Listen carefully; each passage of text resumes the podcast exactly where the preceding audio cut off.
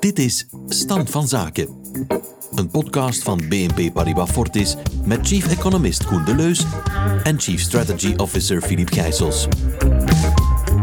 Elke maand staan Koen en Philippe stil bij een tijd die zelden nog stilstaat. Wat valt hen op en wat houdt hen bezig in onze wereld die niet stopt met veranderen? En wat betekent dat voor de economie, voor de markten en voor jou? Koen en Filip overlopen het met host Francesca van Tielen.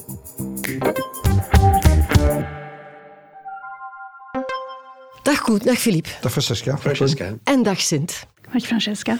We hebben een gast in deze podcast, Sint Dubois. Ik ga je zo meteen uitgebreider voorstellen.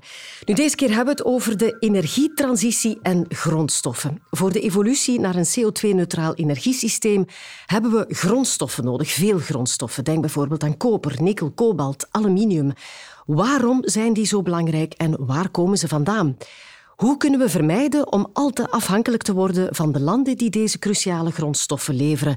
En welke rol kan een klein en zo goed als grondstoffenloos land als België daarin spelen? Sint, we hebben je erbij gehaald omdat jij economiste bent, eh, verbonden aan de Koninklijke Militaire School. Jij doet onderzoek naar economische veiligheid en je bent ook experte in geo-economie. Wat houdt dat in? Wel, klopt. We hebben vrij recent eigenlijk een nieuwe onderzoeksgroep opgericht met een aantal collega's van onder andere VUB, maar ook Gent omdat we zien dat eigenlijk toch meer en meer landen economische instrumenten gaan inzetten voor politieke doelstellingen.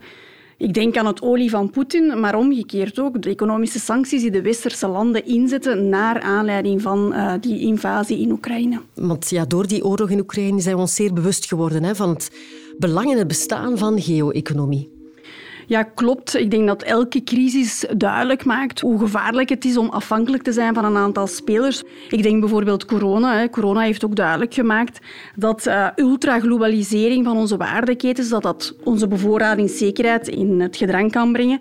En ook nu weer de oorlog maakt dat pijnlijk duidelijk. We spreken soms zelfs van weaponization door Poetin van olie en gas.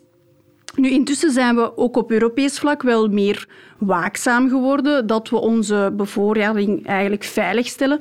Zo bereidt de Europese Commissie momenteel, en de bedoeling is om ergens eind maart te landen, de European uh, Critical Raw Materials Act voor, net met de bedoeling om onze bevoorradingszekerheid in die kritische grondstoffen om die veilig te stellen. De grote vraag is dan, hoe bereiden we ons zo goed mogelijk voor op die noodzakelijke groene en digitale transformatie van onze economie? Hoe doen we dat nu zonder opnieuw in de val te trappen van een te grote afhankelijkheid van andere landen, Koen? Wel, ik wil eerst toch aanstippen dat die transitie naar zo'n hernieuwbare economie, ja, dat betekent toch ook dat we de volgende jaren nog altijd olie en gas zullen nodig hebben. Dus er moet eerst meer duidelijkheid zijn van hoe snel gaan we alles opschalen in zaken hernieuwbare economie en dan kunnen we zien van hoe snel kunnen we die fossiele energiebronnen gaan uitfaseren. Liefst zo snel mogelijk natuurlijk, want dat zou het best zijn voor onze planeet. Maar ook niet te snel, want dan ga je schokken hebben, ga je inflatie creëren enzovoort, zoals we eigenlijk de voorbije jaren hebben gezien. Dus ik denk dan ook dat één boodschap duidelijk moet zijn. We moeten stoppen met het demoniseren van die fossiele brandstoffen, want we hebben die nog nodig. Dus daar wil ik toch wel een beetje nadruk op leggen. Ja, ben je daarmee akkoord, Sint? Ja, absoluut. Ik denk te snel schakelen of te snel afschakelen is al eerder niet het beste plan gebleken. En ik denk ook hier, met die transitie naar hernieuwbare energie, dat dat ook opnieuw een, een soort van evenwichtsoefening gaat moeten worden, waarbij we moeten kijken en de dingen gaan afwegen, economische efficiëntie, maar ook klimaatdoelstellingen en niet te vergeten economische veiligheid, absoluut. Maar we gaan het vandaag niet hebben over olie en gas, maar over de materialen van de toekomst. En over welke materialen gaat het dan eigenlijk, Filip? En waarom zijn die zo belangrijk? Nou, Koen heeft daar uh, iets uh, interessants intelligents over gezegd. En dat gebeurt, uh, merk ik op, wel vaker tegenwoordig. Dank maar, jij hij toch. noemt het eigenlijk van big oil naar, naar big shovel. Dus dat betekent eigenlijk dat je van bedrijven gaat die vooral in de oliesector zitten, naar bedrijven die um, in de metaalsector zitten. Dat boek waarin hij verwijst is natuurlijk van Daniel Jergen. Maar als je naar een wereld wil met minder CO2, wel, dan ga je automatisch naar een wereld met meer elektriciteit. Uh, en daar heb je natuurlijk heel veel uh, materialen voor nodig. Hè. Je moet heel veel dingen gaan opschalen. Je moet de stroomnetwerken gaan uitbreiden. Je moet je energiecapaciteit gaan opschalen. En dan, ja, als je die, die elektrische voertuigen moet hebben, ja, daar gaat natuurlijk van alles in. En daar gaat koper in, zink, lithium, uh, aluminium, kobalt. Als je elektriciteit wil brengen van punt A naar, naar punt B, ja, dan heb je koper nodig. Dat is een hele goede geleider. Zilver is nog een betere geleider, maar die is dan nog een stukje duurder. Lithium zit in batterijen, uh, grafiet in de anodes en de kathodes van de batterijen. aluminium heb je in alles wat met zonne-energie te maken heeft. Dus je hebt heel veel van die materialen. En dan heb ik het nog niet over de, de zeldzame aardmetalen, de rare earth, zoals ze dan zeggen. En dan heb je van die, die mooie namen, zoals dysprosium, neodymium, terbium, lantanum en zo verder. Dus dat zijn dan de dingen, ja, dat zijn dan de materialen voor de toekomst. Koen, hoeveel meer van die mineralen gaan we nodig hebben in vergelijking met de huidige productie? Wel, zeer veel meer. Nu, om toch een beetje meer specifiek te zijn, kijk naar een conventionele wagen. Daar zit voor 35 kilo aan mineraal in. Gaan we naar een elektrische wagen, ja, daar zit dan voor 220 kilo aan materiaal in. En dat is dan nog los van staal en aluminium. Dat is één voorbeeld, dat is dus factor 6. Uh, eh, als we, het kan nog erger, als we bijvoorbeeld stroom gaan uh, produceren op basis van aardgas, dan heb je 1000 kilo mineralen nodig per megawattuur. Maar voor offshore windturbines is dat 16.000 kilo. Dus eigenlijk wat je hier kan besluiten is dat die klimaattransitie initieel heel energie-intensief is, wat toch wel een beetje paradoxaal is. Nu, concreet voorbeeld voor bijvoorbeeld lithium hebben we 42 keer meer nodig in 2040 om die energietransitie te doen lukken. En dus met de bestaande en de geplande opening van mijnen komen we net aan de helft. Dus we zitten daar echt met een serieus probleem. Zeker omdat ja, de toestemming om een nieuw mijn te openen in Europa, ja, dat duurt gemiddeld 16 jaar. Dus ja, je zit daar echt wel met gigantische problemen. En dat is dan alleen maar lithium. Maar je hebt ook uh, mineralen, zoals uh, Filip ook al uh, aanhaalde, van grafiet, kobalt, nikkel. En daar zie je dat we normaal gezien tegen 2040 een stijging gaan hebben met factor 20 of meer. Dus als we die transitie willen doen slagen, dan zullen we ja, wel genoodzaakt zijn om meer mijnen te openen, Sint. Klopt dat? Ik denk dat dat op korte termijn inderdaad de meest voor de hand uh, liggende optie is. Maar Koen heeft het al aangehaald, dat is niet zonder obstakels. Als je kijkt in Alaska momenteel ligt eigenlijk de opening van een nieuwe kopermijn stil omwille van uh, de milieuactivisten die zich daar tegen verzetten. Maar ook in Portugal komen mensen op straat. Chili, Peru, goed voor 40 procent van onze koperontginning. Daar is er dan weer een nieuw systeem van royalties dat het eigenlijk oninteressant maakt voor bedrijven om er te gaan investeren. En hoe zit het dan met die royalties, Filip? Wel ja, Francesca, ik denk dat als je een mijntje wil bouwen, kijk je al snel naar 200 miljoen dollar. En dan heb je een mijntje, want die grote mijnen die je ziet, dan loop je in de miljarden. Dus dat zijn enorme investeringen die de bedrijven moeten doen.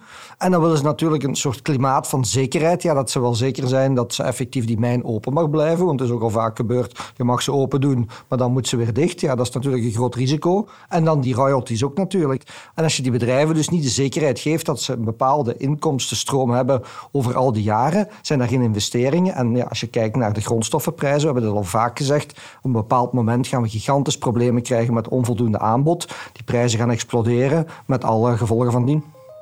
Ja, maar ook in het Westen is het uh, moeilijk om nieuwe mijnen te openen, Sint. Uh, vaak omwille van milieubezwaren. Die zijn ook wel terecht. Hoe sta jij daar tegenover? Ja, absoluut. Die zijn zeker terecht. We moeten kijken naar ons klimaat, naar ons milieu. En wat dat milieu betreft en die eisen, die regels, denk ik dat het voor ons belangrijk is dat wij niet onze eisen verlagen, maar dat we moeten proberen om aan andere bedrijven uit andere landen eigenlijk onze strengere eisen op te leggen. We moeten eigenlijk ervoor zien dat er een soort van level playing field komt hè, voor de bedrijven die uit China komen en onze Europese bedrijven. Dus ja, belangrijk, maar anderzijds is toch ook wel uh, het hebben en de zekerheid van die kritische grondstoffen, van die raw materials, is dat ook belangrijk. Want zonder dat gaan we een aantal technologieën niet kunnen ontwikkelen. Ik denk aan zonnepanelen, ik denk aan batterijen, elektrische voertuigen, maar ook defensie. Uh, daar hebben we heel wat materialen voor nodig. Maar met nieuwe mijnen in Europa, in de Verenigde Staten, komen er niet, of wel? Nee, inderdaad. Dus op korte termijn eh, denk ik dat nieuwe mijnen noodzakelijk zullen zijn. Op lange termijn gaan we op andere zaken moeten inzetten. En dan denk ik bijvoorbeeld aan recyclage, andere manieren van ontginnen. Um, ik denk dat inzetten op die alternatieve productie, dat daar eigenlijk ons competitief voordeel zal liggen. Nu, Sint, als er niet voldoende grondstoffen in Europa aanwezig zijn, waar moeten we ze dan vandaan halen? Wel, enerzijds zoveel dat we kunnen inzetten op eigen mijnbouw en verwerking in Europa. Daarnaast moeten we inderdaad ook gaan importeren. Als je kijkt naar Europa, is het niet altijd evident om een mijn te openen. We hebben het al gehad over de kosten, maar we hebben het nog niet gehad over de regelgeving. In Europa is dat niet zo evident en dat geeft een vertragend effect op het openen van die mijnen. Bovendien, wat niet in de grond zit, kan je er niet uithalen. Hè? Dus voor sommige dingen zijn we gewoon genoodzaakt om te keren naar andere partners, naar andere landen. En dan moeten we misschien kijken dat we inderdaad meer gaan inzetten op bilaterale overeenkomsten met landen zoals Canada, maar ook bijvoorbeeld Oekraïne, waar de Europese Unie eigenlijk een overeenkomst had voor het leveren van die grondstoffen.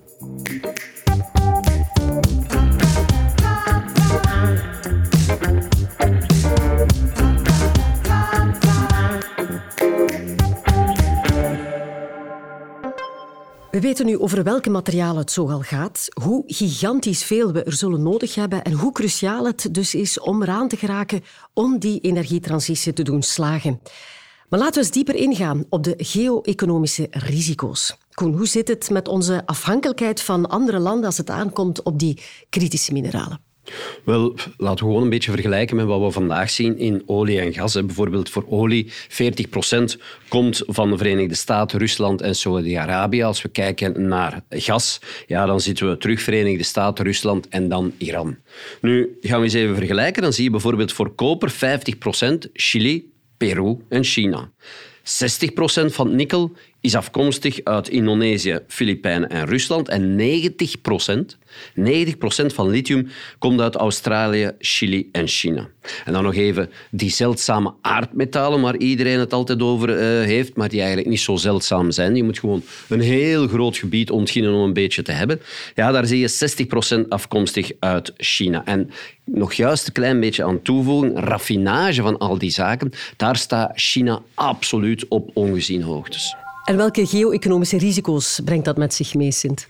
Wel, opnieuw, afhankelijkheid maakt ons kwetsbaar. En ik volg volledig Koen hierin. Je moet niet enkel kijken naar de herkomst van de productie. We hebben het al gehad over China. Maar eigenlijk is heel de waardeketen hier belangrijk. Als we het hebben over lithium, China bezit maar 10% van de voorraad lithium, maar 60% van de raffinage gebeurt er wel. Daarnaast moeten we niet enkel kijken naar het land van herkomst, maar ook de eigendommen van de bedrijven. Ik denk bijvoorbeeld aan de Democratische Republiek Congo. Goed voor 70% van de wereldwijde voorraad kobalt, maar als je gaat kijken, de bedrijven die ze ontginnen zijn wel in handen van China of zijn Chinese bedrijven, dus dat is ook belangrijk. Dus we zitten vaak, wanneer het gaat over uh, die kritische mineralen, dan, dan kijken we vaak naar spelers, naar landen die we zouden kunnen bestempelen als politiek moeilijkere landen, waar het dus moeilijker handel drijven is. Ik denk China, maar ook Brazilië, Turkije bijvoorbeeld. Ja, en dat zijn landen die er niet voor terugschrikken om hun monopolies te gebruiken als uh, geopolitiek instrument. Wel, absoluut. Hè. Heel het debat, het academische debat uh, rond geo-economie is in een stroomversnelling gekomen toen eigenlijk een schijnbaar onschuldig uh, vaaraccident waarbij er een, een Chinees vissersbootje in aanraking gekomen is met een Japans douaneschip dat geleid heeft tot een heel groot politiek dispuut waar China plots gezegd heeft van oké, we gaan geen kritische grondstoffen meer naar Japan exporteren. En plots werd de wereld geconfronteerd met het feit dat men die afhankelijkheid ging gebruiken als politiek instrument. En ook vandaag de dag zien we dat weer. We hebben het al gehad over het olie en het gas van Poetin. Olie is al meerdere keren in de geschiedenis gebruikt geweest als, of oorzaak geweest van oorlogen. Vandaag de dag zien we dat ook. En eigenlijk komt dat minder in de media. Maar als we gaan kijken, Oekraïne bezit enorm veel van die grondstoffen. Hè. Momenteel zijn ze misschien niet een van de grootste producenten, maar wel een van de grootste reserves ter wereld. Zo is er meer dan 500.000 ton lithium in de grond in Oekraïne. Uh, en waar dan? Net niet toevallig in die Donbassregio.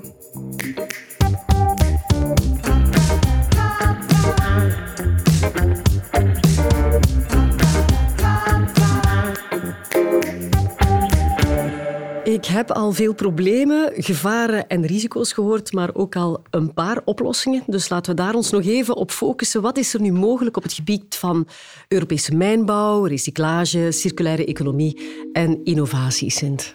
Wel, ik denk dat we moeten inzetten op wat we hebben. We hebben geen grondstoffen, of niet allemaal, dus we moeten inzetten op wat we wel hebben. En dat is voor mij kennis en technologie. Dus innovatie is voor mij de way to go. En een van die pistes is dan inderdaad recyclage. Nu, je kan natuurlijk de dingen maar gaan beginnen recycleren als ze op het einde van hun levensduur zijn. Dus dat is niet direct voor, voor morgen. Een batterij die gaat bijvoorbeeld 15 jaar mee. Nu, studies hebben wel uitgewezen dat uh, tegen 2050 eigenlijk recyclage tot tussen de 45 en 65 procent van de toelevering zou kunnen betekenen.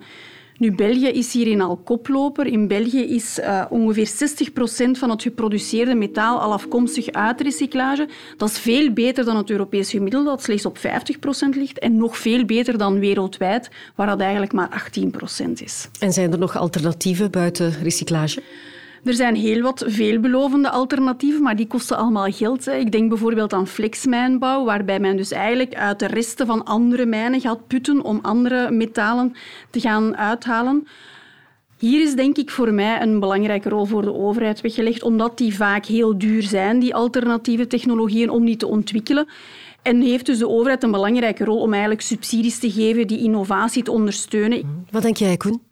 Wel, ik ben het volledig eens met Sint. Ik denk inderdaad, recyclage is the way to go.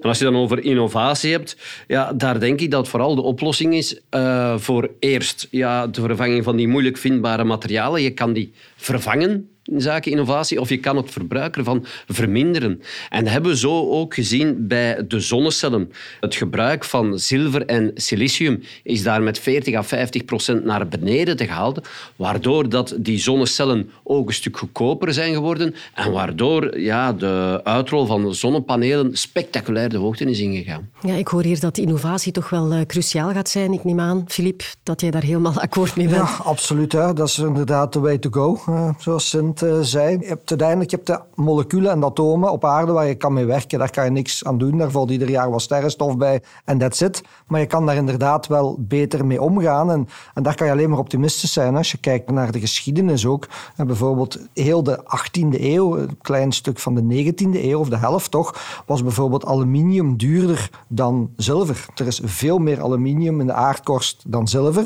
Maar het is niet alleen hoeveel dat er is, maar hoe kan je eruit halen. Dus het raffineren van aluminium was veel moeilijker en veel duurder dan van zilver. Tot er een slimme gast dan kwam die dan een beter procedé vindt. En dan ineens heb je meer aluminium. Dus ik denk dat we die kant moeten opgaan. En als we het dan nog eventjes kunnen hebben over die mijnbouwsector ook. Oké, daar is altijd die discussie en, en Sint zei het heel correct. En we moeten onze standaarden niet verlagen. We moeten zien dat we het milieu beschermen. Maar daar worden ook wel inspanningen gedaan. Um, mijnbouw is heel energie-intensief. Dus om energie gaan op te wekken, dan eventueel met zonne-energie. En ook de technologie om gaan te boren, dat je eigenlijk uh, allerlei proeven kan doen, dat je niet meer zoveel gaten in de aarde moet boren, maar dat je op andere manieren kan doen. Dus ik ben daar extreem optimistisch en ik verwacht dat de komende 10, 20 jaar enorme doorbraken gaan gebeuren. En dat gaat zeker uh, de zaak vooruit helpen.